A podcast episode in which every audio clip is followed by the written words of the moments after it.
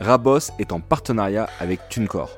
TuneCore, c'est quoi? Un agrégateur, un site qui va vous permettre de publier vos musiques sur plus de 150 plateformes de streaming, dont Spotify, Apple ou Deezer, et ça à partir de seulement 20 euros par an. On rencontre beaucoup d'artistes en développement qui ne sortent pas encore leur musique sur les plateformes. Pour moi, c'est important qu'un artiste soit présent en streaming pour trois raisons. Premièrement, se faire connaître par plus d'auditeurs. Deuxièmement, pour ceux qui sont intéressés par une signature, en étant sur les plateformes, vous augmentez vos chances de convaincre un label. Sans compter que TuneCore appartient à Believe, vos profils remontent auprès de leur talent scout. Et troisièmement, sûrement le plus important, en diffusant votre musique en streaming avec TuneCore, vous récupérez 100% de vos redevances et vous pouvez commencer à créer votre économie grâce au streaming. Rendez-vous sur tunecore.fr pour découvrir leur offre, mais avant, on vous laisse finir d'écouter cet épisode. Un groupe qui, à mon avis, potentiellement peut marcher, c'est PNL. Let's go, on va faire PNL. Souvent, les DA, eh ben, ils sont jugés sur leurs résultats, mais pas sur ce qu'ils ont essayé. Pourquoi tu quittes Warner pour ce projet-là Euh, pour l'argent. J'ai signé une grosse clause de confidentialité. Ok, j'entends. voilà. Moi, ce que je sais, c'est que j'ai signé un artiste dont je suis fan hardcore. Je ne travaille que pour des artistes qui sont minorisés. Mhm. C'est quelque chose qui est important pour moi. Pour ce nouvel épisode de Rap Boss, je suis très fier d'accueillir Oriana Convelbo, boss de Volta Plus, une maison intègre indépendante qu'elle a fondée en 2022 avec qui elle accompagne en label services, édition, tournée ou production des artistes comme Frisk Orleans, Tiff ou encore Made in Paris. Avant ça, Oriana a eu un parcours dans le live, notamment chez Arkney Productions, avant de devenir directrice artistique en édition chez Warner Chappell. Elle prendra la tête du label Neuve chez Universal, avec qui elle signera Frisk Orleans, Tosen ou encore Terre Noire, avec comme promesse de combiner live et production. On va pouvoir parler de ses expériences successives qui la pousseront à créer sa propre structure, sa position d'indépendante vis-à-vis des grosses majors qu'elle a bien connues. On parlera aussi de sa vision sur l'évolution de la musique, de son business ainsi que ses engagements. Oriana, comment ça va? Quelque chose à rajouter? Il fait très très chaud et je te remercie de cette sublime introduction où je pense que tu as tout dit. Cool. J'ai pas fait d'erreur? Aucune. Ça tue.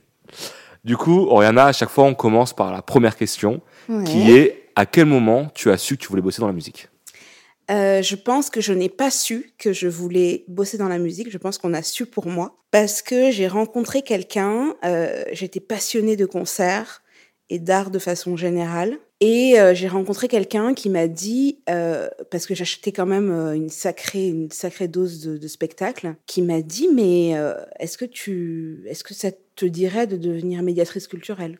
Ok.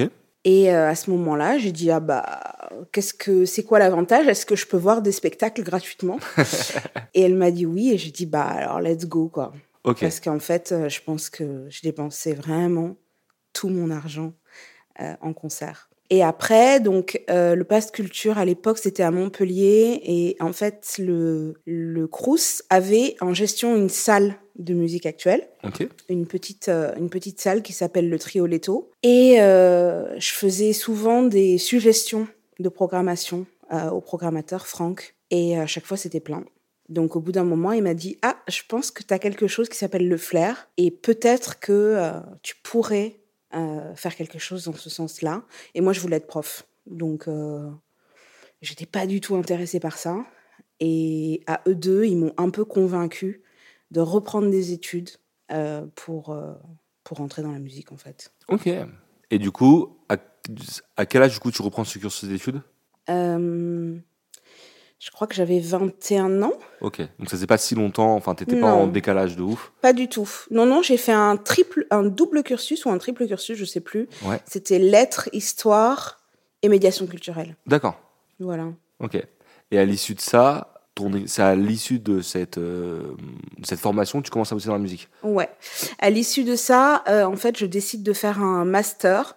Donc, je fais un master anthropologie, parcours métier des arts et de la culture Mhm. à Lyon 2, qui était un master qui était plutôt orienté euh, vraiment, oui, euh, anthropo, ethnomusicaux, voilà. Une forte base théorique du coup quand même. Ouais, Ok. grosse théorie, mais aussi grosse interrogation sur euh, les altérités, sur euh, bah voilà, les, les nouvelles musiques traditionnelles, musique du monde. Et moi, il se trouve que je viens du Burkina, Mhm. que j'ai grandi dans un environnement qui est un peu spécifique. Et je trouvais ça hyper intéressant, en fait. Mais très rapidement, je me suis mise à bosser. Et Ouais. puis ça a marché, en fait. Ok. Et donc ta première expérience pro à l'issue de ce cursus, c'est quoi? C'est quand t'es arrivé chez Arachné ou t'as fait d'autres choses avant? J'ai fait plein de choses avant. Ok. Euh, j'ai fait, euh, j'étais, j'ai commencé par euh, ouais festival, etc. Et puis après j'ai fait un, un super stage dans une euh, boîte de prod indépendante Mhm. qui était euh, magnifique, qui s'appelait Dans la boîte, où en fait j'ai eu la, vraiment la chance de rencontrer les premières personnes qui m'ont donné en fait voix au chapitre, euh, dont Avril, ma boss, qui était, qui a été une de mes mentors clairement. Euh, qui avait euh, qui était qui avait 27 28 ans à l'époque qui avait une boîte de prod. Donc je trouvais ça absolument incroyable d'avoir autant de, de de pouvoir et autant de, de Responsabilité. ouais de responsabilité mais aussi de de d'en- d'entreprise en fait. De, de désir d'entreprise de désir d'entreprendre et euh, voilà. Et après, dans la boîte, j'ai été castée par Marc Tonon, qui est un autre de mes mentors euh, chez Atmosphérique, qui Ok. est un label indépendant. Ok. Et c'est vraiment là que j'ai compris, en fait, que bah, il y avait les éditions, il y avait la tournée, mais il y avait aussi la production phonographique. Mhm. Euh, et c'est la première personne à m'avoir mis en studio. D'accord. Et quand je suis rentrée dans le studio, j'ai compris que qu'il y avait un truc qui était là, quoi. D'accord. Clairement. Donc avant cette rencontre-là, t'étais plutôt axé live?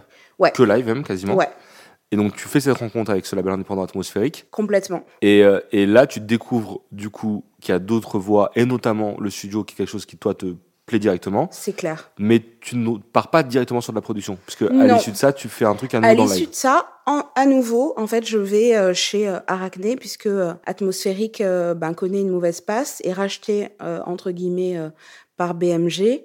Et à ce moment-là, en fait, je me dis, euh, j'ai envie d'apprendre à produire à une grande échelle. Et là, je rencontre Ben Jourdain, qui Mhm. était donc, euh, qui est le boss toujours d'Arachné, euh, qui me dit, euh, ben, let's go. Et puis du coup, j'intègre Arachné, qui est à l'époque du coup, bah, qui est toujours le tourneur donc de Sony Music France. Ouais. Et, et là, je rentre en major. D'accord. Voilà.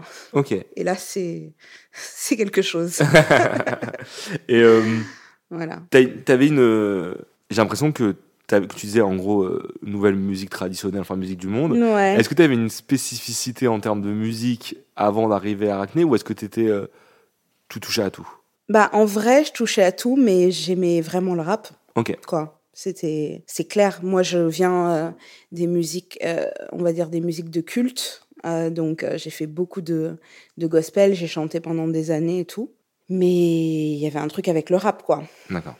Donc, euh, forcément. euh, Et puis, en live, enfin, aimer le rap quand tu faisais du live en 2013, 2014, c'est évidemment pas la même histoire qu'aujourd'hui. Pourquoi? Parce que Ils étaient comment avant? Non, parce que tu passes ton temps à avoir des discussions avec euh, des programmateurs qui sont ubuesques, enfin, qui, Ouais. n- qui n'ont pas de sens. Où on t'explique que, que c'est pas vraiment de la musique, que. Et tu, penses que, parce que j'ai vécu aussi ce genre de, de réflexion et j'avoue que sur tu vas même pas vraiment discuter sur ça, quoi. Le mec a Tu- sa, tu a sa pas. vision, tu vois.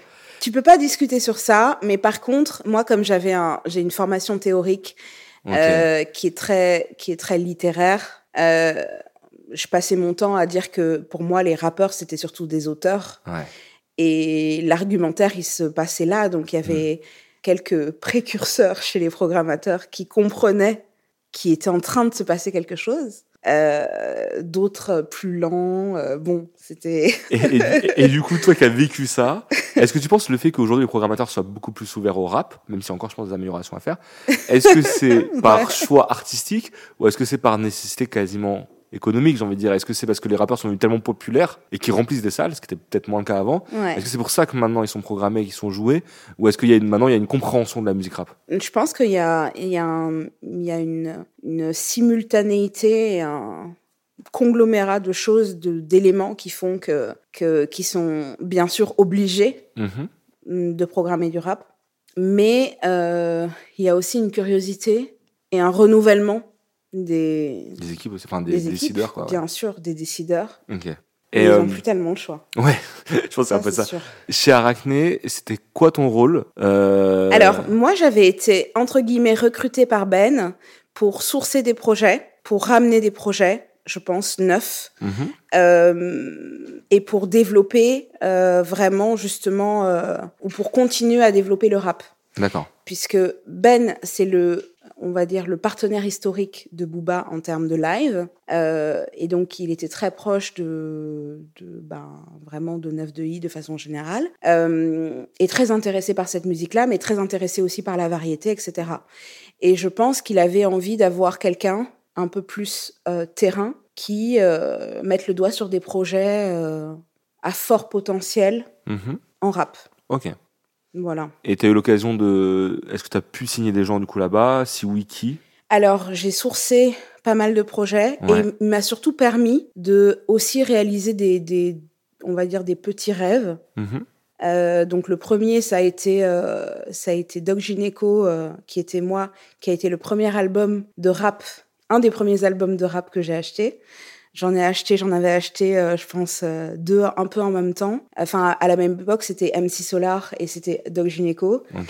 Et pour le coup, cet album, dans mon souvenir, je l'avais jamais vu sur scène. Hmm. Et en faisant les recherches et après en rencontrant euh, et en discutant avec euh, Stéphanie Binet, qui, qui, a été le, manager de, de Doc Gineco, elle, elle m'a dit effectivement, bah non, cet album-là n'a jamais joué. Donc moi, c'est devenu une espèce de d'obsession et de target en me disant, mais je suis sûre qu'il y a quelque chose à faire. Donc ça a été ça. Euh, après, je lui ai dit ah ben j'aimerais bien faire euh, un groupe qui, à mon avis, potentiellement peut marcher, c'est PNL. Il mhm. m'a dit let's go, on va faire PNL ou ça au yo-yo. Donc il y avait quelque chose de pour moi euh, d'assez incroyable quand il m'a dit quand j'ai dit oui j'aimerais bien faire Doc Gynéco. Il m'a dit qu'est-ce que tu veux faire? J'ai dit ah je pense qu'on pourrait faire un trianon. Il m'a dit qu'est-ce que tu veux faire? Et là j'ai dit un Olympia. Donc on avait les moyens de notre politique. Voilà, tenter des choses, essayer des choses. Et après ça, ben, j'ai sourcé MHD, euh, d'autres. Ok. Entre ces périodes et maintenant, aujourd'hui, on voit de plus en plus de, rappeurs remplir euh, des Bercy, des, vraiment des grosses salles. Ouais. Ce qui était un peu inimaginable parce que quand les premiers rappeurs, euh, quand tu faisais un Bercy, c'était ouais, t'as fait un Bercy. Maintenant, ça peut en faire plusieurs d'affilée. Est-ce que tu penses qu'il y a une limite à ça ou est-ce que euh, là, comme c'est parti, il y a des rappeurs qui vont réussir à faire des stades, enfin vraiment qu'on va réussir à avoir euh, cassé le plafond de verre qu'il y avait un peu sur le, le rap et, la, et le live? Je pense pas qu'il y ait de plafond de verre maintenant. Je pense plus qu'il y ait de plafond de verre. Euh, il y a un plafond de verre quand tu t'auto-limites, mhm. je pense. mais je crois que le rap a réussi ce tour de force incroyable qui est de, malgré, je pense, euh, le mépris, malgré, enfin, malgré tout, en fait, euh, a réussi à, ouais, à exploser le, à exploser les chiffres, à exploser le, ouais, le plafond de verre, euh, les limites. Je pense qu'aujourd'hui, c'est fini. Maintenant, on peut plus, il y aura plus de retour en arrière. Après, je pense que ça va faire travailler beaucoup plus les artistes. Ouais. Parce que aujourd'hui, ben, pour tenir une stage comme Bercy, ben, il faut travailler. Donc, euh, je pense que ça amène d'autres choses dans le genre. Ok. Et j'ai une autre question là, pareil sur le live, c'est que on dit souvent que le live est important dans le développement d'un artiste. Et euh, pour les rappeurs, on va dire, euh, si on enlève un peu cette nouvelle génération qui du coup se construit avec le live, etc. Mais tous les rappeurs, tu vois, qu'on, que ce soit des Maes, que ce soit des Nino, etc. C'est des rappeurs qui finalement ont commencé à faire des scènes une fois qu'ils étaient gros alors qu'il y a d'autres genres musicaux où euh, très tôt tu peux faire des scènes. Comment t'expliques cette différence de développement? Comment t'expliques que le développement par la scène se fait beaucoup plus sur d'autres genres que le rap et plus difficilement sur le rap? Euh, Je pense que c'est un peu différent aujourd'hui. Je crois que de plus en plus, en fait, euh, les rappeurs montent sur scène tôt. Mhm. et ça, ça s'apparente, enfin leur développement peut s'apparenter à des genres comme le rock ou, la variété ou la chanson. Mhm. Mais je pense que ça tient justement euh, du fait que les programmateurs euh, ont mis du temps avant de faire confiance. Euh, donc le ticketing et les résultats en termes d'audience étaient vraiment très importants. Hmm.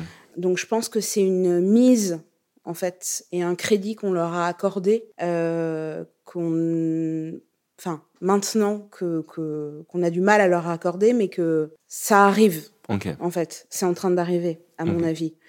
Mais de plus en plus, je vois des dérivés de genre mhm. en termes de rap qui peuvent s'apparenter à vraiment d'autres styles. Voilà, c'est surtout si on considère les, la new gen. Mhm. Euh, pour moi, c'est vraiment des rockers, quoi. Hmm. C'est pour moi, c'est des, enfin, il y a des pogos, il y a des des, des mosh pits, euh, il y a hmm. des, enfin. Et, et, pour le coup, ils ont un développement live de ouf parce que ils sont très tôt, très tôt, avant, tu vois, genre dès le premier EP, ils sortent, ils vont faire des coplateaux. Et ils adorent ça. Pas trop dans les j'ai l'impression qu'il y a aussi un des trucs qui fait que ça s'est pas développé sur la scène, c'est aussi qu'il y avait des artistes qui étaient un peu en mode quand je vais rentrer sur, quand je vais arriver à ma tournée concert, il faut que je puisse faire une tournée concert relativement grosse et que je sois à la tête d'affiche. Là où il y a, il y a, tu vois, cette culture du coup plateau. Moi, par exemple, sur mes artistes à l'époque, on n'a jamais proposé, tu vois, de dire vas-y, bah tu vas faire euh, avec lui, avec lui, vous serez 4-5 artistes, tu vois. Là où maintenant, tu vois, euh, nous on bosse avec des mecs comme Baby Nilou, comme Ajna, ils sont, euh, ils font plein de scènes où ils sont 5, 6 et, ils ça les dérange pas et ils aiment ça en plus. Et ils aiment ça parce que en fait, je pense qu'il y a un truc qui revient au collectif. Mm. et au développement collectif qui est, qui est fondamental dans leur genre. Euh, je pense que ces, ces, ces artistes-là, ils ont compris qu'être euh, ensemble et qu'être fédérés et qu'avoir des passerelles euh, allait favoriser leur carrière, allait favoriser leurs propos et euh, leur prise de risque esthétique, je pense. Ok, très intéressant. Mm. On va passer d'Arachné à Warner-Chapelle. Ouais. Est-ce que tu peux nous, du coup, nous expliquer ce passage de cette boîte à cette boîte, ce changement de secteur quasiment, parce que tu passes du live aux éditions Je pense que j'ai toujours pas compris. non, non, j'ai eu, j'ai eu énormément de chance. Ben, je pense euh, SOMHD, hein, qui est le, premier artiste euh, qui a été vraiment euh, porteur, euh, qui, qui, qui, qui, a changé un peu les choses parce que je pense que j'ai été repérable entre guillemets parce que je pense que je sourçais des artistes et qu'à un moment donné euh, j'ai eu cette période là où, où ça fonctionnait mhm. euh, donc à ce moment là euh, il y a donc Sandrine Ranzer qui mhm. était donc directrice artistique historique qui avait aidé Caroline Molko vraiment à, monter Warner Chappell à, à, donner mon nom en partant en quittant Warner Chappell. D'accord.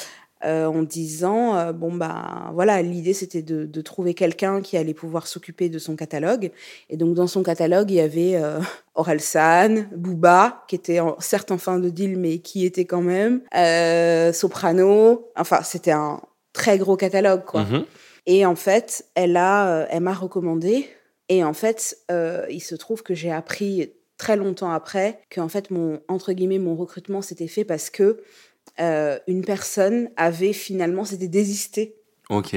En fait, de ce poste euh, à la faveur d'un autre euh, d'un autre job et en fait ils m'ont donc et Caroline Molko et Mathieu Tessier m'ont donné la chance de rejoindre le publishing et là ça a été pour moi une énorme découverte. D'accord. C'était la deuxième plus grosse découverte après le studio. C'était le publishing, c'était Ok. Bah, parlons un peu du publishing du coup pour, euh, pour ceux qui nous écoutent. Là, on a parlé de la tournée, donc tout ce qui est lié au fait que l'artiste aille sur scène. On a parlé un tout petit peu de label, c'est le fait que l'artiste chante, mais il y a aussi une autre partie qui est là du coup la partie publishing, c'est le fait que si l'artiste écrit ou compose sa musique, ça donne des droits qui sont des droits d'auteur, rémunérés en général par la SACEM, ce qui fait que tu peux, pour développer ta carrière, signer chez un éditeur et Warner Chappell est un éditeur qui est différente de Warner Music, une des majors. Et donc, du coup, c'est chez Warner Chappell que donc c'est Warner Chappell que tu as rejoint. Tout à fait. Déjà, est-ce que tu peux nous dire un peu la spécificité, s'il y en a une, de Warner Chappell vis-à-vis, par exemple, de Universal Music Publishing, BMG ou euh, Sony ATV Enfin, maintenant Sony Music Publishing. Euh, alors, je pense que les spécificités changent en fonction des patrons. Ok. Voilà. Donc, à l'époque où euh, moi j'étais chez Warner Chappell, c'était Caroline Molko qui dirigeait donc Warner Chappell et en top euh, Word Management, c'était John Platt. Donc, John Platt, je laisserai les auditeurs euh, googler. C'est une sacrée personne. Mais en gros, c'était auteur first. D'accord. Voilà. Donc, cette mentale, c'était ayons un petit roster, mais visons juste. Ciblons, essayons de cibler le plus juste possible. Euh, et donc, pour moi, la spécificité, c'était c'était la sélection. D'accord. Voilà, parce qu'en fait, comme ben, selon les majors, ça dépend des, ça dépend. T'as un budget alloué pour faire tes nouvelles signatures, etc. Il y a un truc où, ben, il faut pas se tromper. Mhm. Donc, euh, je pense que les investissements étaient plus concentrés, euh, donc sur moins de cibles entre guillemets et d'auteurs et de compositeurs, euh, mais avec le désir de faire des vrais développements sur le long terme et d'investir vraiment euh, sur les sur les artistes. Ok. Du coup, euh, quand tu étais là-bas, tu étais du coup directrice artistique. Ouais. Directeur artistique, personne ne comprend trop ce que c'est. Directeur artistique en édition, il y a encore Ouais. moins de gens qui comprennent.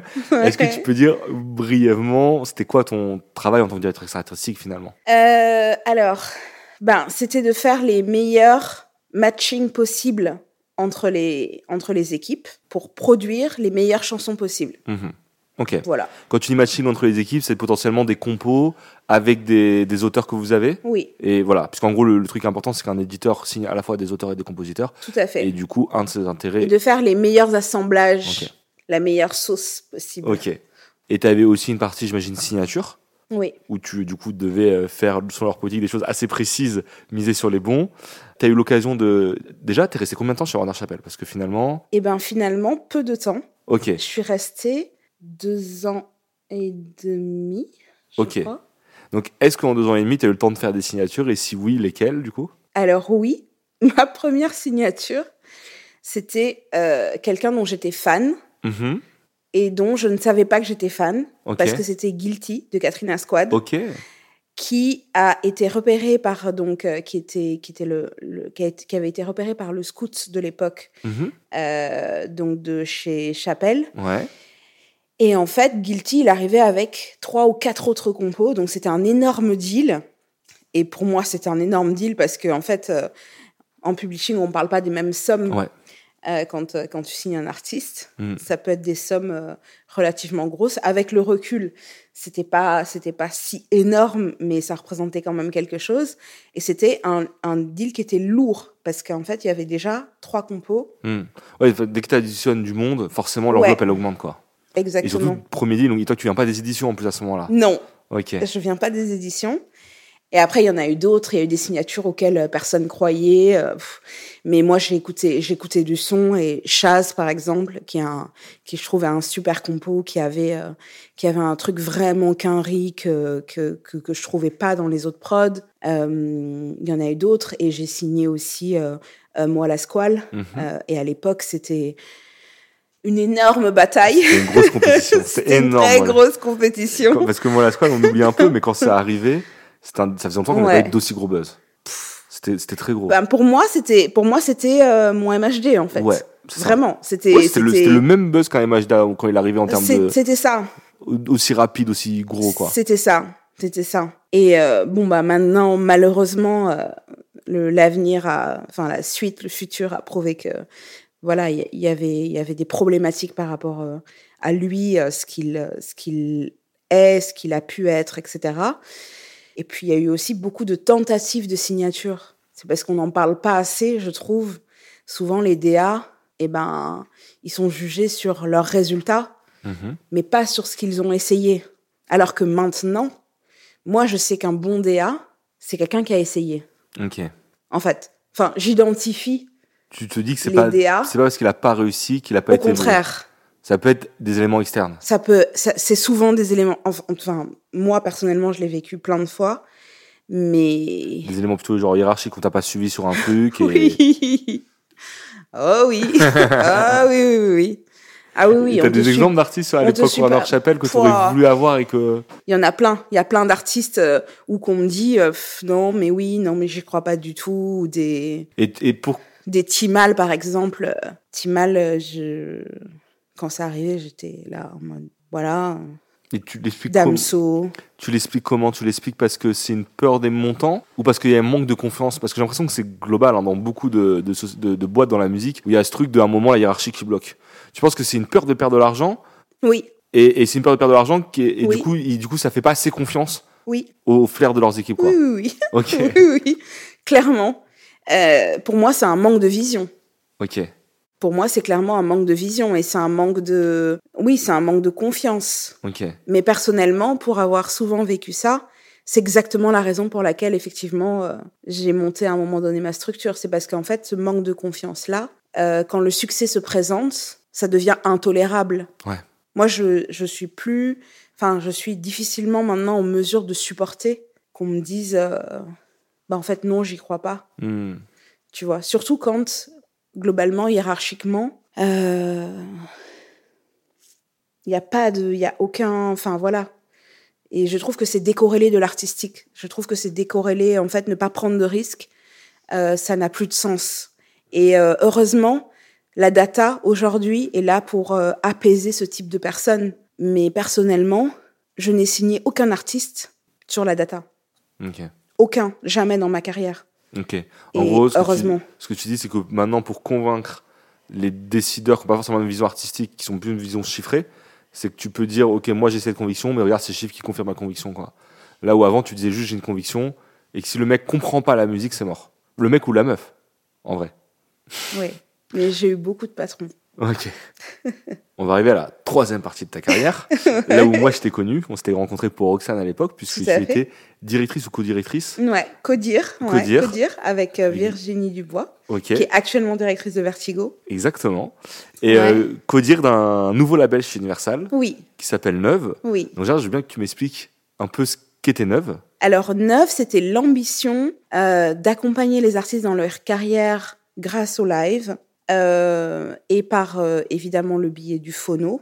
Et voilà, mais plutôt sur des esthétiques euh, alternatives. D'accord. Voilà. Donc, euh, il y a eu un, un- un énorme succès en termes de label et en termes d'histoire qui s'appelle Initial, Mhm.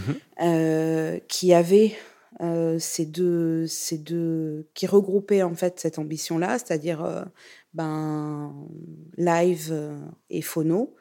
Euh, et neuve, c'était un peu ça l'objectif, c'était de d'aller sur des carrières et d'investir sur des artistes pour lesquels le live était euh, une euh, prédéfinition de leur succès. Euh, et voilà, mais plutôt sur des musiques un, un peu plus nichées, je dirais. Ok. Alors là, j'ai plein de questions qui viennent à l'esprit, mais je vais commencer progressivement. Donc, du coup, on l'a pas dit, mais Neuve, c'était chez Universal, Ouais, tout à fait. donc côté label. Donc, déjà, pourquoi tu quittes Warner pour ce projet-là Euh, pour l'argent. D'accord. Au moins, c'est clair. Pour l'argent, pour l'argent et pour justement le pouvoir de décider. Ok. Parce que sur le papier, euh, ce qu'on m'a proposé, c'était ça. C'était de dire, OK, on va te confier un petit bateau avec ton acolyte et vous allez décider euh, des choses. Vous allez décider des signatures, des... vous allez pouvoir faire des choix artistiques, tranchés, parce que je suis très clivée et clivante dans mes, dans mes, euh, dans mes, dans mes choix. Mhm. Et voilà. Ok.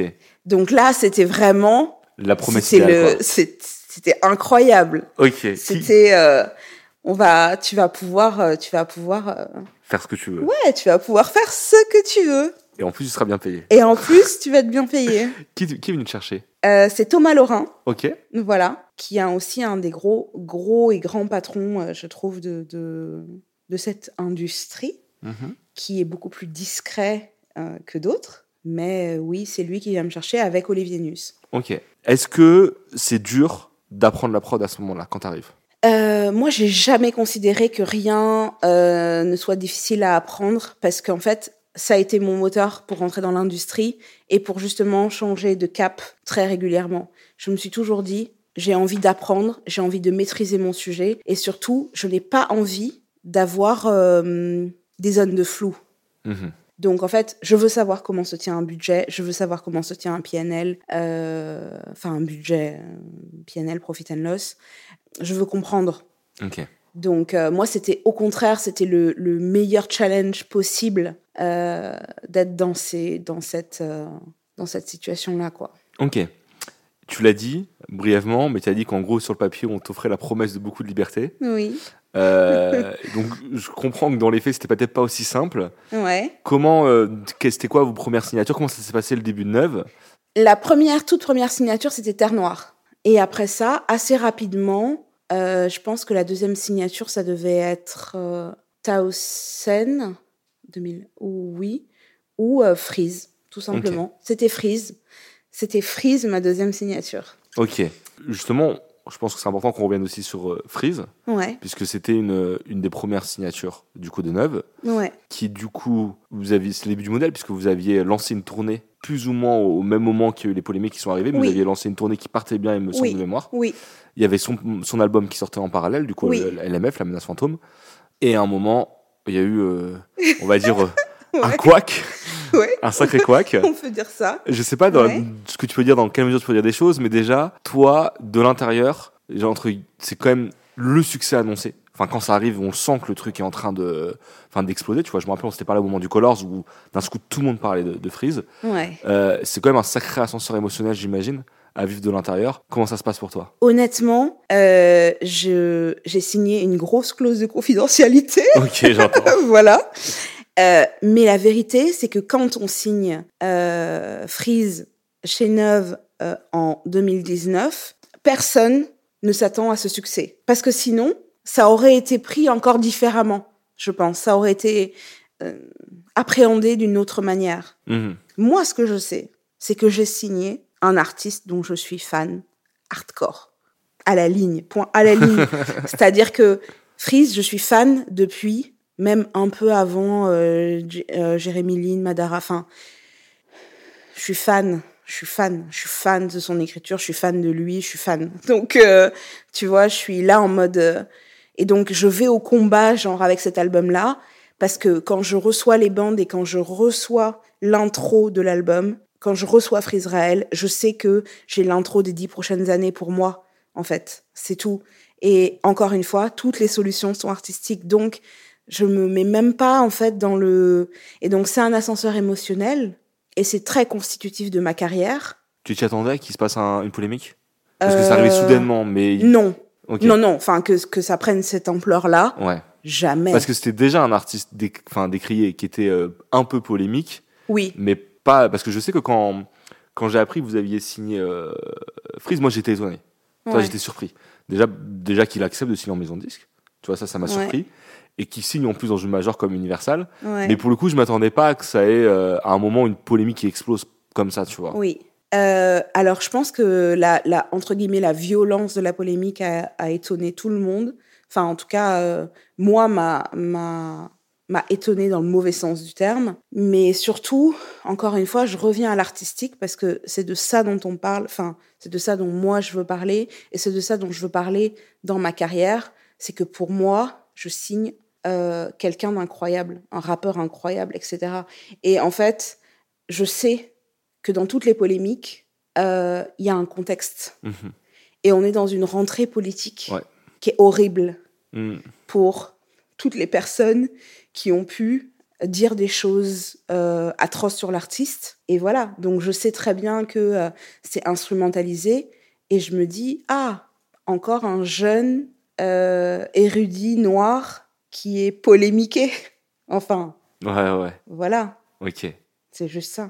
Et donc, du coup, tu peux pas trop en parler. Non. Mais j'ai quand même l'impression qu'il y a un avant après ça, chez Neuve. Ah bah, chez Neuve et surtout, Ou même à toi, à titre personnel, ah, moi, ça m'a changé ma vie. Après ça, euh, j'ai eu envie de signer. Enfin, j'ai, je pense que j'ai mis le doigt sur plein d'artistes, euh, euh, La Fève, Winter Zuko, November Ultra, que dont j'étais fan hardcore.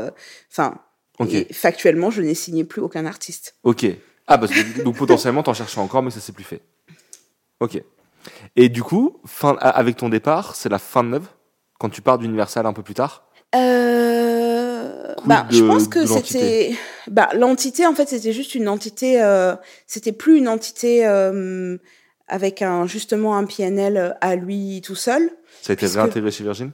Exactement, Ok. puisque la structure avait été rattachée à Virgin Mhm. et que après il y a eu des choix qui ont été faits, des, ch- des choix stratégiques pour la structure Mhm. euh, par Universal, qui était euh, clairement pas de, de, de maintenir Neuf comme une euh, à la base euh, une cellule indépendante. Euh, donc euh, voilà. Ok. Et du coup, toi, tu quittes Neuve quand? En euh, factuellement, enfin officiellement en juin 2022 Ok. et officieusement en mars 2022.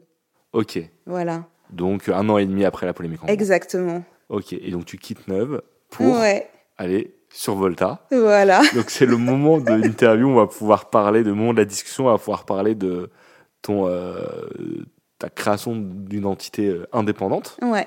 Et, euh, et donc du coup, je veux bien que tu nous expliques un peu ce qu'est sur Volta. Alors, euh, alors l'entité globale, c'est Volta Plus. Volta Plus, c'est une solution pour les artistes indépendants. Voilà. Qui est divisé en plusieurs branches. Voilà, qui est divisé en plusieurs branches. Euh, en fait, j'ai créé mon outil euh, idéal parce que j'ai fait du live euh, pendant 7 ou 8 ans, j'ai fait du publishing, j'ai fait de la prod, j'ai fait de la stratégie et maintenant je sais lire des budgets. j'ai compris certaines règles et je pense que je peux potentiellement savoir faire gagner de l'argent à des artistes. Ok. Voilà, sur un modèle indépendant. Ok. Et étant donné que euh, je suis une personne racisée euh, et que j'ai bossé pour les trois majors, je me suis dit, c'était quoi l'outil en fait idéal pour un artiste qui aurait envie d'avoir euh, un business florissant, Ouais. si ce n'est florissant, existant Ouais. autour de son art. D'accord. Voilà. Et je me suis dit, en fait, de quoi est-ce que euh, les artistes ont besoin? Et j'ai créé Volta comme ça. Ok. Très bien. Du coup, pour parler de- Ouais. de, donc c'est Volta Plus qui peut être du coup sur Volta, t'as no... En fait, j'ai deux, j'ai deux entités juridiques. Ok. Donc, euh, Nawa Volta, où Ouais. il y a les éditions, euh, le business management, le conseil et le label service. Ok. Et j'ai créé sur Volta, Ouais. où il y a les masters et le live. Ok. Très bien. Voilà. Et euh, quand je vois tout ça, est-ce que dans ton parcours, le fait d'avoir fait live, édition, label, c'était une stratégie? Parce que finalement, quand on voit à la, à la fin, on, se dit, on pourrait presque croire que tu vois, tout était calculé pour arriver à la fin sur une boîte qui fera tout. Ou est-ce que c'est un enchaînement de hasard et à la fin, tu dis, bah, j'ai appris à faire tout ça, je peux proposer tout ça? Franchement, comme dit euh, Sean, Ouais. le manager de Freeze, la vie peut être parfois très surprenante. Et en fait, quand je, quand je regarde mon parcours, je me dis, euh, autre chose qu'il dit souvent, c'était écrit. Donc euh, voilà, c'est clairement, c'est clairement ça. Et j'ai eu une chance, quand je regarde le parcours, je me dis que j'ai eu une chance, mais monumentale. Monumentale. Je, je connais personne, honnêtement, hein, je ne connais personne dans l'industrie qui a eu cette chance-là. Ok. Je je vois pas. Après, j'ai l'impression qu'à chaque fois, c'était dû au fait que tu as réussi à être sur les bons artistes. Parce qu'en fait, à chaque fois, on t'a repéré. Après, des Oui. fois, il y a eu des coups de chance, de, comme tu disais, où tu étais un peu le plan B qui est devenu le plan A parce que la Ouais. personne s'est désistée. Mais j'ai l'impression qu'en en gros, ta force a toujours été, à un moment ou un autre, d'être auprès du bon artiste Oui. Et que cet artiste soit un accélérateur aussi pour ta carrière, tu vois. Ah mais ça c'est clair. Ça c'est ça c'est un truc euh, ça c'est le flair euh, c'est sûr. Après euh, après il y a la vie. Hmm. Enfin il y a je veux dire il y a des personnes euh, si je dois faire la liste de SO euh, que enfin à qui enfin les personnes à qui je dois des choses, il y en a beaucoup. Déjà, c'était pas mal, ça c'est Ouais. rare et ça c'est cool.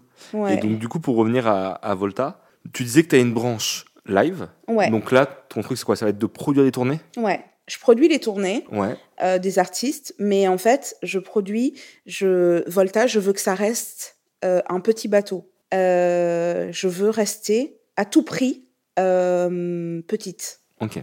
Voilà, ça c'est mon, c'est ce à quoi je tiens. Ok. Après, je pense que dans les faits, ben tu as une entreprise, donc tu sais ce que c'est. Mhm. C'est pas forcément facile de te dire que tu tu gardes le calibre et que tu voilà mais en fait moi je n'ai même pas un j'ai même pas un an d'existence Ouais. en fait et euh, et je me dis que pour bien faire les choses tous les modèles en fait que je respecte dans l'industrie euh, les modèles que je respecte les, les producteurs que je respecte euh, les gens qui m'inspirent c'est des structures qui restent humaines à taille Mhm. humaine quoi Et du coup, quand toi, tu décides de produire une tournée, là, récemment, as, du coup, tu fais, en tournée, il me semble que tu fais TIFF, oui Made in Paris. oui fais notamment Freeze. Oui. Euh, dans, dans ces cas-là, ça se concrétise comment? C'est-à-dire que toi, tu vas t'associer avec une plus grosse structure pour produire Non. la tournée ou tu produis quand même toi Non, je produis la tournée. Si j'ai besoin, à un moment donné, euh, entre guillemets, de jus ou de quelque chose que je n'ai pas et que je ne maîtrise pas, Mhm. j'irai chercher. Ok. Donc, il y a pu y avoir des discussions euh, un peu globales sur ma structure de rapprochement, en fait, avec d'autres structures. Mhm. Ça s'est passé assez rapidement. Il y a eu des personnes qui m'ont contacté pour me dire ça pourrait être intéressant qu'on travaille ensemble. Euh, mais étant donné que euh, je suis farouchement indépendante et que je ne veux plus, en fait, et je ne veux pas qu'on me dise quoi faire, comment faire avec un artiste, aujourd'hui, je suis, euh, j'ai décidé de, bah, de marcher seule. Ok. Voilà. Et après, parce que j'ai des artistes qui catalysent, parce que j'ai des artistes qui, qui représentent un certain intérêt, soit pécunier, soit esthétique, soit même peut-être euh, politique, euh, ben, il y a des personnes qui peuvent me solliciter et des sollicitations dont je suis honorée, entre guillemets. Mais voilà, je suis obligée de rien et tout se décide avec les artistes. Ok, donc si je comprends bien, tu as eu, par tout le monde a créé ta structure, des approches d'autres structures qui se sont dit qu'il pouvait peut-être vous associer. Donc c'était plutôt du label deal ou carrément de la prise de participation? Ça a été les deux. Ok. Et toi, ni l'un ni l'autre, tu es plus dans un truc de dire je préfère faire au, au cas par cas, Oui, en concertation avec mon artiste, oui. de vers quoi je vais, vers qui je vais, on va s'associer en Surtout plus. en concertation avec l'artiste. D'accord. Parce que je ne veux pas, parce que dans mon modèle et dans mon éthique de travail, je ne veux pas imposer Un partenaire en plus. un partenaire en plus, mais surtout un fonctionnement, Mhm. enfin un fonctionnement de structure externe en plus. Ok. Voilà, je veux que les artistes se disent, on est libre. Ok. Voilà. Et sur, sur une tournée, on parlera après du label des éditions, Ouais. etc. Mais sur une tournée, tu as quand même des fonds à investir à la base sur les tournées. Euh, après, finalement, comme c'est souvent des contrats de session, etc., tu peut-être pas tant de fonds à investir, mais toi, comment ça se passe? C'est toi qui Si, vas. quand même. Ok. Et donc, c'est toi, sur tes propres fonds, Oui, qui va produire la tournée. ouais, Investir. oui. Ok. Tout à fait. En fait, moi, c'est simple. C'est justement pour ça que ça m'arrangeait aussi de partir à un moment donné euh, de major, entre guillemets. C'est que j'ai une opinion, j'ai une conviction sur un artiste qui peut durer très longtemps, en fait. Mhm. Et parfois, ben, l'argent rentre pas tout de suite. Mhm. Donc, je préfère tirer, entre guillemets, le diable par la queue, mais garder mon pouvoir de décision. Euh, et finalement, c'est aussi pour ça que mon roster ne peut qu'être petit. C'est parce que je peux pas investir euh, chacun. des centaines de milliers d'euros sur chacun. Mhm. Mais par contre, quand je sens quelque chose, moi, je suis prête à faire le développement de terrain et je n'ai qu'à trouver les personnes qui veulent investir avec moi. Donc, ça peut être aussi d'autres artistes, ça peut être... euh, voilà, j'ai un modèle, en fait, où je trouve des solutions. Ok. Voilà, c'est mon taf de trouver des solutions. Euh, et je fais ça tout le temps.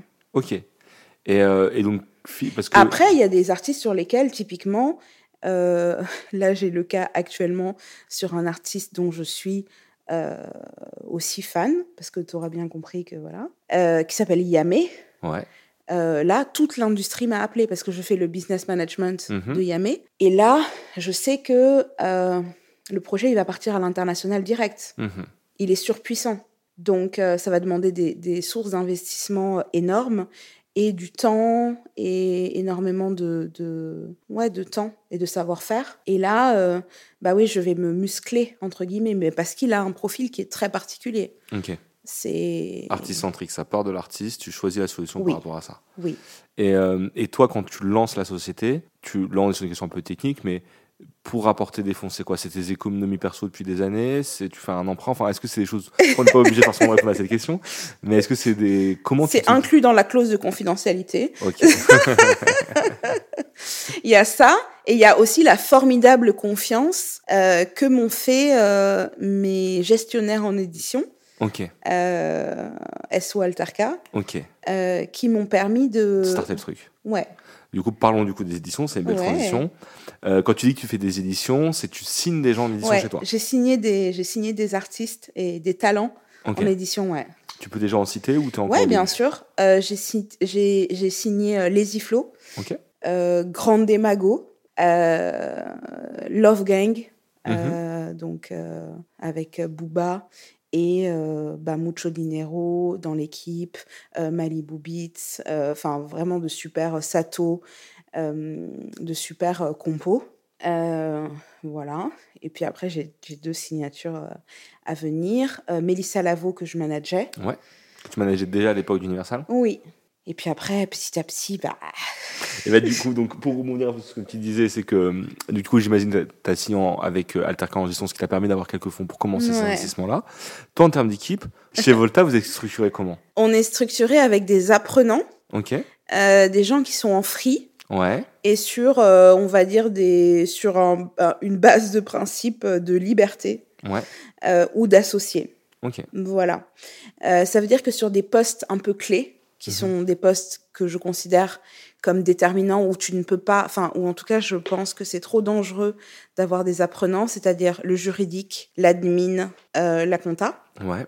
C'est des personnes qui ont jalonné ma carrière, que okay. j'ai rencontrées, que j'ai pu rencontrer, qui m'ont euh, inspiré et qui m'ont fait confiance. Okay. Donc, euh, qui m'apportent des solutions. Euh, et du coup, ben, clairement, ben, je les ai associés, en mmh. fait, à ce, à ce processus, enfin, à la structure, parce que on peut pas, on peut pas, on peut pas jouer avec les contrats. Faut trop de technicité, de savoir-faire, euh, voilà. Et en fait, euh, ben j'ai des bras droits, euh, bras droits et bras gauches okay.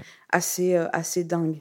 Okay. C'est des personnes, voilà. Et après, j'ai fait le choix d'avoir des apprenants. Mmh. Euh, donc en alternance euh, et d'avoir des personnes aussi qui sont free. Ouais. Euh, voilà.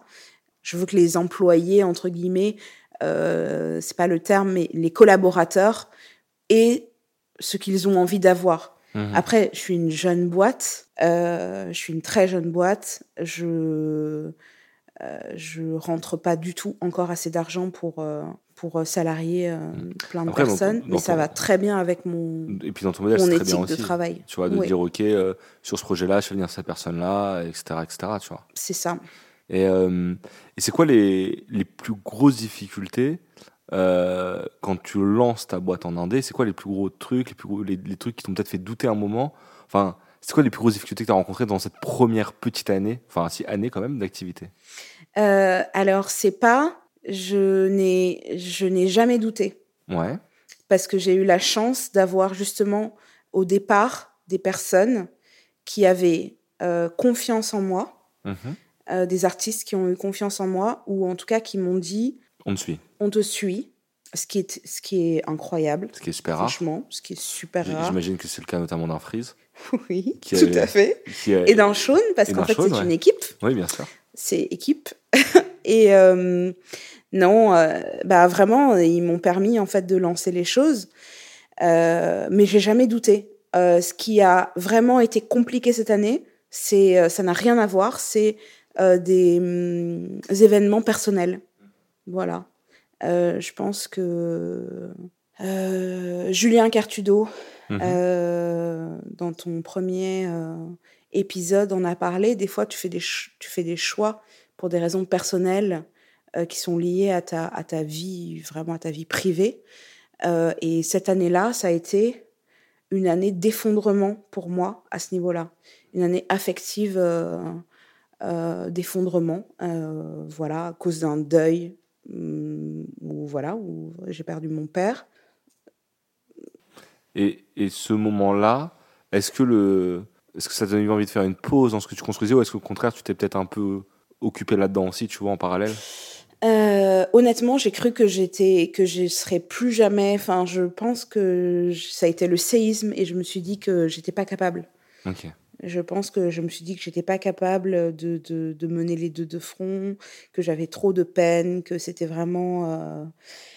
Et puis après, ben, les artistes, ils vont pas t'attendre. Ouais. Ils vont pas t'attendre, euh, pas dans le sens euh, pas dans le sens ils vont affectif, partir, mais dans le sens où ils... mais genre ils ont besoin de toi Mm. en fait. Et eux, ils ont qu'une carrière parce que moi, je suis au service des artistes et j'ai plusieurs artistes. Mm. Mais eux, ils ont une carrière. Donc euh, à un moment donné, je me suis dit bah en fait, j'ai pas j'ai pas le choix. Il faut que je sois, faut faut faut que je tienne, faut que je sois solide en fait pour eux et puis pour les équipes aussi. euh, ça, ça a été très dur Mhm. de d'arriver à driver le tout. Ouais. Ok. Bah, félicitations déjà sur ça. Merci. Parce que c'est vrai que c'est dur de réussir à gérer les deux. hein. Ouais, c'est euh, dur. Et en plus, toi, c'était un moment ultra important puisque c'est, euh, t'étais au tout début. Donc, tu peux même pas te dire, euh, je vais laisser les Ah gens non, gérer en attendant. Fondamental, ah, C'était, fondamental. Soit t'annulais tout, Ah ouais. soit fallait que t'arrives à Ah reprendre. oui, quoi. c'est clair. Et du coup, pour continuer à parler de la structure, tu disais que tu avais aussi une partie label. Ouais. Est-ce que enfin, du coup, c'est quoi le modèle? C'est de faire un label euh, indé classique qui peut euh, signer en licence, en artiste, en coprod, en. enfin, Oui. c'est ça ton modèle, c'est ça? Ouais, c'est ça. Et t'as déjà des artistes ou c'est un ou t'attends de, de trouver la. Euh, je sais déjà. Ok, Euh, je suis en, on est en, je suis sur quelques discussions, ok, on va dire, mais je sais ce que je veux faire. ok. Oui. Et tu, est-ce que tu vas essayer de, ça va être quoi entre guillemets Comment tu vas concurrencer tes anciens, tes anciens collègues de major, tes anciens pairs, avec ton label sur la partie label? Euh, je pense que tout réside dans le service. Ok, Voilà. Donc moi personnellement déjà, même si c'est classique, euh, éthiquement parlant, je vais jamais. euh, Enfin, je travaille pour que l'artiste ait ses masters, ok, et ses droits et ses masters. Donc déjà, c'est un postulat de départ qui est très différent. et qui, qui est même dangereux, enfin pas dangereux, mais c'est contre-intuitif pour une structure Oui, de se dire que les masters, donc du coup, qui est la propriété de l'album, oui, ce qui du coup appartient à vie au producteur, enfin 70 ans, Oui. etc. euh, appartient à vie au producteur, c'est de se dire bah cette valeur-là, ce truc-là qui fait qu'une fois que l'album est payé et que c'est plus que de la renta, bah je vais pas le garder, je vais le laisser à l'artiste. Et donc, du coup, ça baisse Alors- la valorisation de ma boîte entre guillemets. Tout à fait. Mais en fait, moi, je veux le partager. D'accord. C'est le principe. C'est le principe du, du partage. Ok. Voilà, je ne veux signer aucun, et c'est pareil par rapport au publishing. Ouais. Euh, j'ai signé des, des, des auteurs et des artistes en full publishing, Mhm. mais j'ai toujours dit que j'étais ouvert à rendre du publishing, ce qui est aussi contre-intuitif. Ouais. En termes de business, ça n'a pas de sens. Ouais. Mais en termes d'éthique, c'est là où je place. La différence. Ouais, Ok. Donc, marqueur, donc le, le marqueur important du coup dans ta discussion avec les artistes, c'est-à-dire qu'à terme, tu veux qu'ils soient propriétaires ou copropriétaires de leur musique, oui, même si entre guillemets t'as fait ce travail de, de producteur, parce que ça, en fait, quand le producteur a les masters, c'est aussi pour récompenser un travail qui a été fait, des Oui. risques financiers qui ont été pris, etc. Toi, tu dis voilà, pour le bien-être de la collaboration et pour que tu te sentes bien dans l'éthique de ce que tu proposes, c'est de dire ok, à un moment ou un autre, tu seras au minimum copropriétaire. oui. Et puis parce que j'ai aussi monté la structure pour que les artistes apprennent à tenir leur business. Ok. Voilà, je ne travaille que pour des artistes qui sont minorisés. Mhm. C'est quelque chose qui est important pour moi, pour plein de raisons.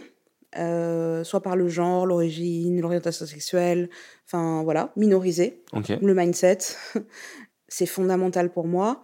Et euh, du coup, je veux qu'ils puissent être véritablement indépendants, comprendre leur business, l'assimiler et stratégiquement avoir un impact sur euh, le décisionnel. Ok. Tu dis que tu travailles qu'avec des artistes qui sont minorisés. Tu penses que c'est euh, qu'il y a un manque d'accompagnement pour eux qu'il faut répondre à ce truc-là? Enfin, quel est le qu'est-ce qui t'a amené à, ce- sont- à cette décision-là? Je pense que c'est assez régulièrement les personnes les moins bien défendues Ouais. euh, de l'industrie. Voilà. Alors que ce sont les personnes qui génèrent le plus. Ok.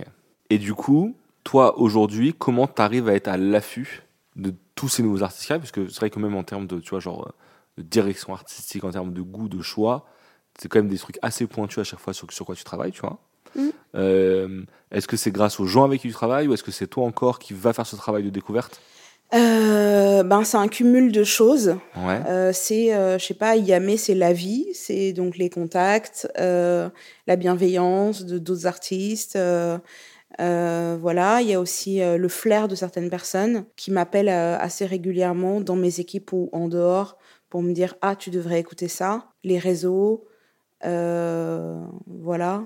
Euh, mais quand j'ai des crushs, c'est très assez rare, Mhm. mais c'est euh, saisissant. Donc après, ça prend toute la place Ok.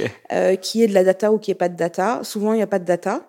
Donc, c'est plus facile parce que les, les artistes sont en début de parcours. Mais ben, Chief, qui, qui est mon, mon, une autre de mes obsessions en termes d'écriture et de, de, de qualité, euh, de rapport, euh, tant au niveau de lui que de son équipe. Euh, donc, c'est une team de managers, euh, Younes et Adil. donc, ils ont monté HSH, qui est le label de TIFF, qui est un label indépendant, ensemble. Mhm. Ce truc-là, c'était c'était bah, un Argès euh, qui a partagé, qui est une grande édito, mais qui est aussi journaliste et plein de choses, et aussi une amie Mhm. qui, a, qui avait partagé une, une story, enfin une, une chanson. Et j'ai écouté ça et ça m'a. Ok. Voilà, donc euh, ça peut venir de plein de. Mais après, je suis très curieuse et souvent, je suis. euh, Je sais pas d'où ça vient. Ok. En tout cas, ça arrive. Ouais, le flair, c'est. Une équation compliquée. ouais. Euh, pour revenir du coup à, à nouveau sur ce, sur, exactement. Pour revenir à nouveau sur, euh, sur ce, ce dont on parlait, toi qui as été en major, moi une question que je me pose d'extérieur, Ouais. c'est est-ce que la major finalement t'ai- t'aide dans, enfin entre guillemets, est-ce que ça te prépare à l'entrepreneuriat ou est-ce qu'au contraire ça te met dans un confort qui fait que limite tu dois déconstruire pour te lancer? Euh, je pense que ça dépend de qui tu es et de ta personnalité. Ok. Euh, moi, ça m'a formidablement aidé de comprendre en fait comment on pouvait euh, industrialiser un, un succès. Ouais. Euh, et j'y ai rencontré des personnes extrêmement talentueuses qui m'ont vraiment impressionnée et dont j'ai tiré plein d'enseignements. Mais ce- ça m'a aussi ensuqué euh, en termes de justement de conditions, etc. Mais je pense que ça c'est un peu le salariat, parce qu'à la base, moi je pense que je suis une vraie indé et que euh, ben à un moment donné, euh, quand j'ai rejoint typiquement Arachné, euh, on m'a dit ben en fait non là il va falloir signer un contrat. Hmm. J'ai dit ah ok et et voilà. Et t'as mis 15 ans à en sortir entre guillemets de ce contrat. Ouais. mais pff, mais euh, je pense que je pense que c'est une formidable école euh, pour qui veut bien euh, le considérer comme ça. Ok. Très bien. Ton quotidien il ressemble à quoi maintenant? Euh, what Mon quotidien il ressemble à c'est le bordel. non, mon quotidien il ressemble à à essayer de d'avoir les artistes en contact assez régulièrement et euh, les équipes aussi assez régulièrement. Euh, mais il ressemble à rien mon quotidien. Il ressemble à énormément de travail surtout. D'accord. Pour finir un peu sur cet entretien, Ouais. euh, est-ce que tu as des sujets qu'on n'a pas abordés et dont tu voudrais parler maintenant? Écoute, en fait, avant le, avant le, avant le, le début du podcast, c'est Florin, voilà, avec qui j'en parlais. C'est la vie personnelle, Ouais. euh, parce que ben, effectivement, euh, on n'a pas du tout parlé du fait, et ça, j'apprécie aussi, que je sois une, que je sois une femme dans l'industrie, etc., etc. Euh, mais la vie personnelle, c'est quelque chose. C'est c'est un sujet qui, je trouve, est assez fondamental pour les professionnels que nous sommes et en particulier pour les femmes, puisque il y a d'autres questions qui rentrent en compte, la maternité, pas la maternité, etc. Euh, et donc ça, c'est un sujet que euh, j'hésite toujours à aborder, euh, mais que je préférerais aborder dans une, dans une relation plus d'intimité ou de one-to-one, notamment avec les apprenantes avec lesquelles je travaille, mais dont je pense qu'il est important de parler, la vie personnelle, l'équilibre entre, entre, entre, enfin l'équilibre, le non-équilibre justement entre vie personnelle et, et vie professionnelle, vie privée. euh, je pense que c'est un truc euh, pour donner des personnes équilibrées. Est-ce que c'est pas encore plus dur en indé ça? Bah toi-même tu sais. Bah c'est que c'est Toi, un toi, peu. toi, toi, tu dois, toi, tu dois savoir, c'est sûr. Euh, je pense que tous les indés te le diront à un moment donné. Oui, il faut. Et tu penses Soit c'est toi qui fais le choix, soit c'est les autres qui te demandent de faire un choix. Tu vois, c'est. Et est-ce que c'est- et, et sur ça Ah, moi, assez- je suis dedans, dedans. C'est. Ça me préoccupe énormément en ce moment. Ok, intéressant. Pour des questions qui seront révélées début août. De toute façon, je pense qu'à la vidéo, euh, ceux qui regardent les extraits vidéo comprendront Voilà. de quoi on parle. Parce qu'effectivement, je pense qu'on peut le dire, tu es enceinte, Mm, Et, Tout euh, à fait. Incessamment sous peu. voilà. Et, euh, Inch'Allah. et de ouf. Et donc, effectivement, ouais, c'est, je pense que c'est des questions qui doivent encore plus se révéler dans ce genre de moment. Ah oui. Parce que ça va être dur déjà de réussir à gérer ta boîte en étant enceinte, mais je pense qu'au moment où ça, où ça accouche, c'est encore plus dur. Ouais, avec euh, avec euh, avec un contexte effectivement où ouais non ça ça ça chôme pas. Ça va être sportif. Ouais. Et tu penses que par contre sur ce truc de justement de prendre en compte la vie perso, etc. Tu penses qu'il y a quand même une, une amélioration par rapport à quand tu as commencé à 15 ans? Est-ce que les gens s'en rendent compte? Est-ce qu'il y a une amélioration théorique ou pratique aussi, tu vois? Ouais, tout à fait. Parce que la santé mentale devient un sujet et que ça, ça fait partie pour moi de la santé mentale. Ok. On en Donc, pour faire euh, une dédicace à Schkid, qui je pense fait partie de ceux qui ont aidé à, à, à à voir fait. ce genre de choses. Qui, euh, qui, qui est la personne qui, que j'ai choisie pour écrire euh, ma biographie de structure. Euh, ouais, c'est fondamental. Donc, et je trouve que c'est hyper important d'avoir des personnes références et inspirantes en ce sens dans le parcours. Hmm. Enfin, que les rôles modèles, en tout cas, sont Soit aussi là-dessus. Pas que un Ouais. truc de réussite, j'ai signé lui, ou alors je bosse autant, c'est plus surtout pas. mon équilibre, c'est. Surtout pas. Moi, je suis ça, encore, je suis euh, encore peut-être euh, trop pudique. Je pense que il faut que je progresse dans le fait aussi de, de, de parler de ça parce que je pense que vraiment la parole est hyper, hyper euh, est fondamentale quoi. de ouf. Et c'est souvent vu, parce que c'est marrant, ça me rappelle une anecdote. Moi, j'ai un. J'ai rencontré quelqu'un qui s'appelle Jérémy Charbonnel, je pense que tu le connais, Oui, qui s'occupe de Jeunes Y. oui, La première fois que j'ai rencontré, c'était peut-être a 3-4 ans. Et lui, justement, il s'est construit de dire je cherche un équilibre dans ma vie personnelle, pro, perso, etc. ouais, Et je veux pas être dans la compétition tout le temps, etc. Et moi, mon premier réflexe quand je le rencontre, je vais avoir plus ou moins 25 ans, c'est de me dire mais il veut pas gagner, tu vois, genre en mode il veut pas être dans cette sorte de compétition. ouais. Et, Et au contraire. et au contraire, ça m'a ça m'a grave fait cogiter. Ouais. Et je me dis mais en vrai de vrai, c'est lui qui avait raison. Jérémy, Jérémy, euh, ça a été une des structures. Jungzi, ça a été une des structures. Quand j'ai monté Volta, il y a eu quelques structures qui étaient un peu référentes où je me suis dit, ok, si j'arrive à, à, à entreprendre comme ça, Mhm. donc euh, Jungzi, donc pour les gens qui, qui nous écoutent, euh, c'est une structure de- qui fait du live, hein, qui Mhm. est tourneur, qui est productrice de spectacle, mais il y a aussi euh, un département édition et voilà et conseil management. Et Jérémy Charbonnel donc est un des cofondateurs avec Lothaire euh, Buche. Et en fait, ils ont une éthique de travail et ils ont une façon de faire qui est très très très très très atypique De ouf. par rapport euh, à l'industrie de ouais. façon générale. Euh, et moi, ça faisait partie des, des références pour moi. Euh, dernière question. Ouais. C'est quoi le conseil que tu donnerais à Oriana au moment où elle veut se lancer dans la musique? Euh, je pense que je n'en donnerai aucun. Vraiment, je n'en donnerai aucun. Parce que euh, ce qui doit être est. Et euh, tout ce qui m'a tout ce qui m'a traversé, tout ce que j'ai pu vivre, tout ce qui m'a tout ce que j'ai essayé m'a apporté. Donc euh, voilà, aussi bien les plantades que oui parce que personnellement euh, moi, je suis partie d'Universal en étant licenciée. Ok.